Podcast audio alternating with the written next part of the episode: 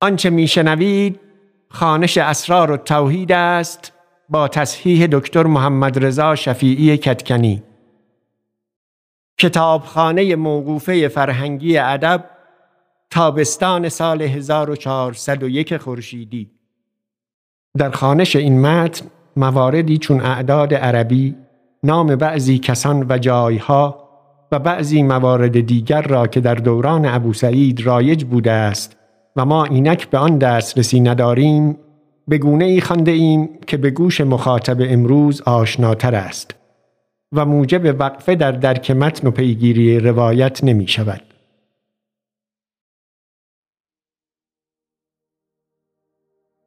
اسرار التوحید باب دوم فصل اول حکایت هفت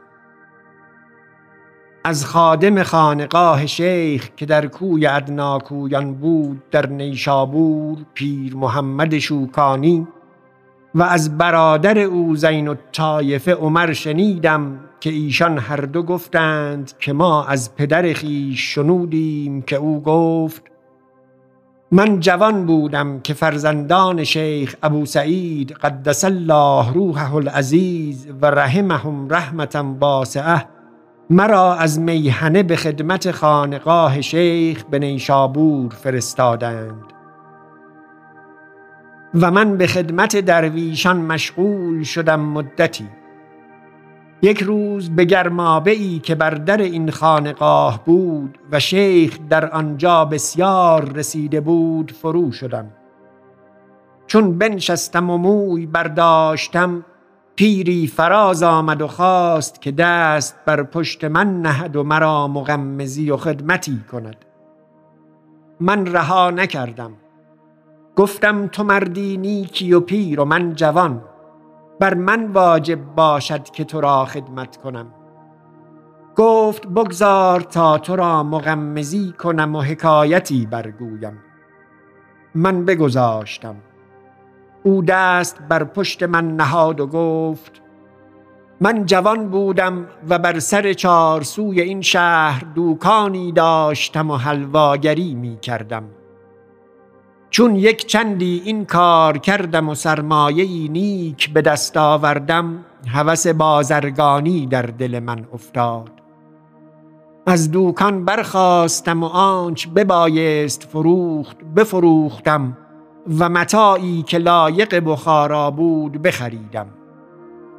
و من هرگز از شهر پنج فرسنگ به هیچ روستا نرسیده بودم و هیچ سفر نکرده.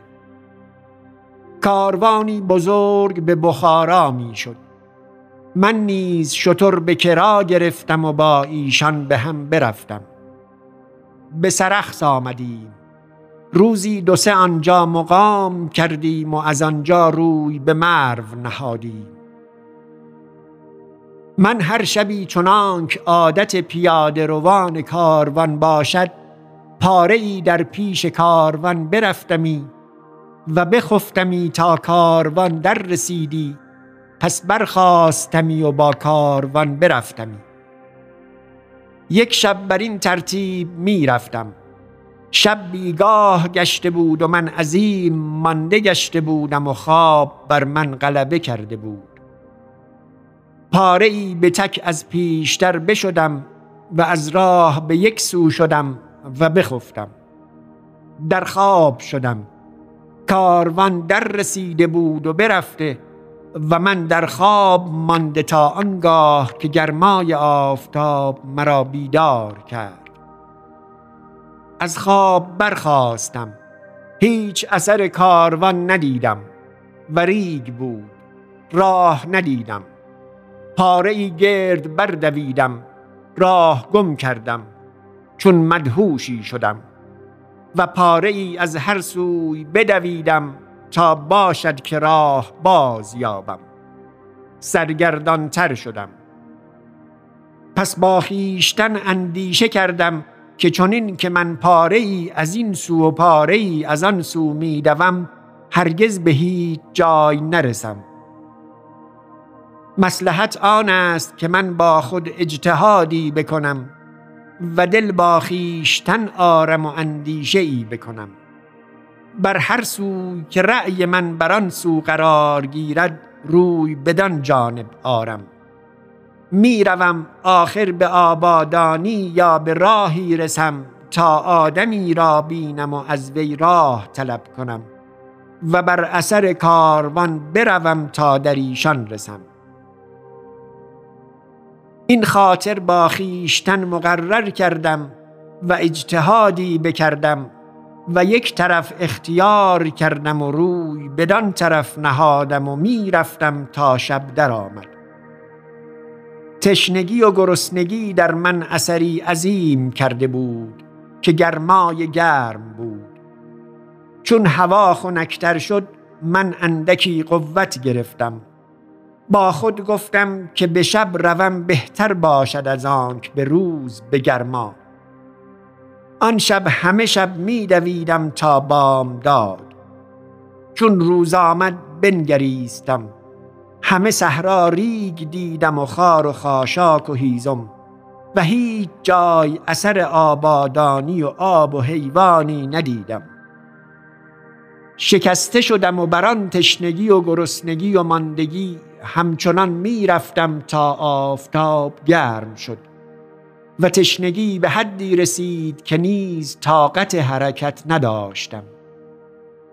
بیافتادم و تن به مرگ بنهادم. پس با خویشتن اندیشه کردم که در چنین جایگاهی جز جهد هیچ سود ندارد. و تن به مرگ بنهادن بعد از همه جهدها باشد. مرا یک چاره دیگر مانده است و آن آن است که از این بالاهای ریگ بالایی که بلندتر از طلب کنم و خیش را به حیلتی بر سر آن بالا کشم و گرد این صحرا برنگرم. باشد که جای آبادانی یا آبی یا خانه عرب یا ترکمان بینم. اگر دیدم فهو المراد و الا بر سر آن بالا ریگ باز دهم و گوی فرو برم و خاشاک گرد فرانهم تا دده ای بعد از مرگ مرا به نخورد وطن مرگ را بنهم و تسلیم کنم. پس بنگریستم بالایی بزرگ دیدم. جهد کردم و به بسیاری حیله خویشتن بر سر آن بالا افکندم و بدان بیابان فرو نگریستم. از دور سیاهی به چشم من درآمد. نیک بنگریستم. سبزی بود. قوی دل شدم و با خود گفتم که هر کجا که سبزی باشد آب بود و هر کجا آب باشد ممکن که آدمی بود. قوتی بدین سبب در من پدید آمد و از آن بالا فرود آمدم و روی بدان سبزی نهادم. چون آنجا رسیدم پاره زمین شخ دیدم چند تیر پرتابی در میان آن ریگ ها و چشمه آب صافی از آن زمین پاره بیرون می آمد و می رفت گرد بر گرد آن چشمه. چندانک از آن زمین آب می رسید گیاه رسته و سبز گشته بود. من فراز شدم و پاره از آن آب بخوردم و وضو ساختم و دو رکعت نماز گذاردم و سجده شکر کردم که حق سبحانه و تعالی جان من باز داد. و با خود گفتم مرا اینجا مقام باید کرد و از اینجا روی رفتن نیست. باشد که کسی اینجا آید به آب و اگر نیاید یک شبان روزی مقام کنم که آخر اینجا آبی است. بیاسایم و آنگاه بروم. پاره ای از آن بیخ گیاه بخوردم و از آن سرچشمه دورتر شدم و بر بالای ریگ بلند شدم و خاشاک گرد بر گرد خیش در نهادم چنان کسی مرا نتواند دیدن. و من در میان آن خاشاک به همه جوانب می نگریستم. گفتم نباید که حیوانی یا خدای ناترسی بدین آب آید. مرا بیم هلاک باشد. در میان آن خاشاک پنهان شدم و به اطراف آن بیابان نظاره می کردم تا وقت زوال. چون اول زوال بود از دور از آن بیابان سیاهی پدید آمد روی بدین آب نهاده. چون نزدیکتر آمد آدمی بود. با خود گفتم الله اکبر. خلاص مرا دری پدید آمد. چون نزدیک آمد مردی دیدم بلند بالا سپید پوست زخم فراخ چشم محاسنی تاناف مرقعی صوفیانه پوشیده و عصایی و ابریقی در دست گرفته. و سجاده بر دوش افکنده و کلاهی صوفیانه بر سر نهاده و جمجمی در پای کرده و نوری از روی او میتافت به کنار این آب آمد و سجاده بیفکند به شرط متصوفه و ابریق آب برکشید و بدان پس بالا فرو شد و استنجا به جای آورد و بر کنار آن چشمه بنشست. و وضوی صوفیانه بکرد و دوی بگذارد و محاسن بشانه کرد و بانگ نماز گفت و سنت بگذارد و قامت کرد و فریزه بگذارد و برخاست و سجاده بر دوش افکند و عصا و ابریق برداشت و رو به بیابان فرو نهاد و برفت.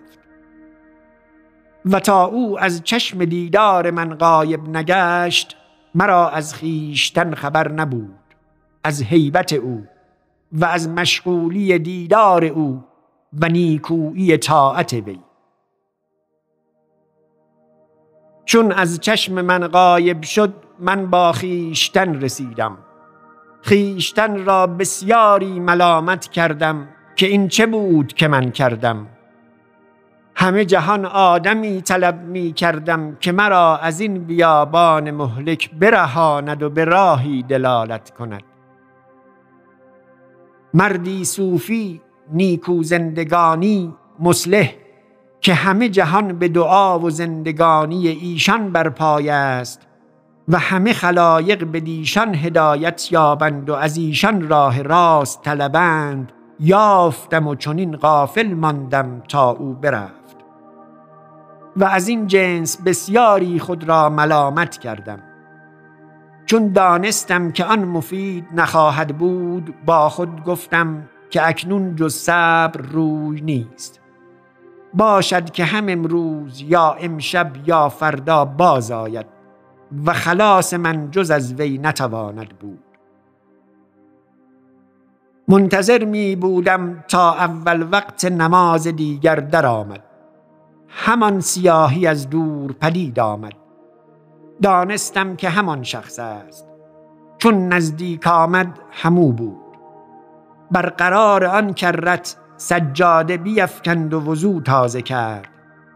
و دوی بگذارد و بنگ نماز گفت و سنت نماز دیگر بگذارد و قامت گفت و به فریزه مشغول گشت. من این بار گستاختر شده بودم. آهسته از میان خاشاک بیرون آمدم و از آن بالا فرود آمدم و در پس پشت او بنشستم. چون او نماز سلام بداد و دست برداشت و دعا بگفت و برخاست که برود من دامنش بگرفتم و گفتم ای شیخ از بحر لله مرا فریاد رس. مردیم از نیشابور با کاروان به بخارا می شدم به بازرگانی.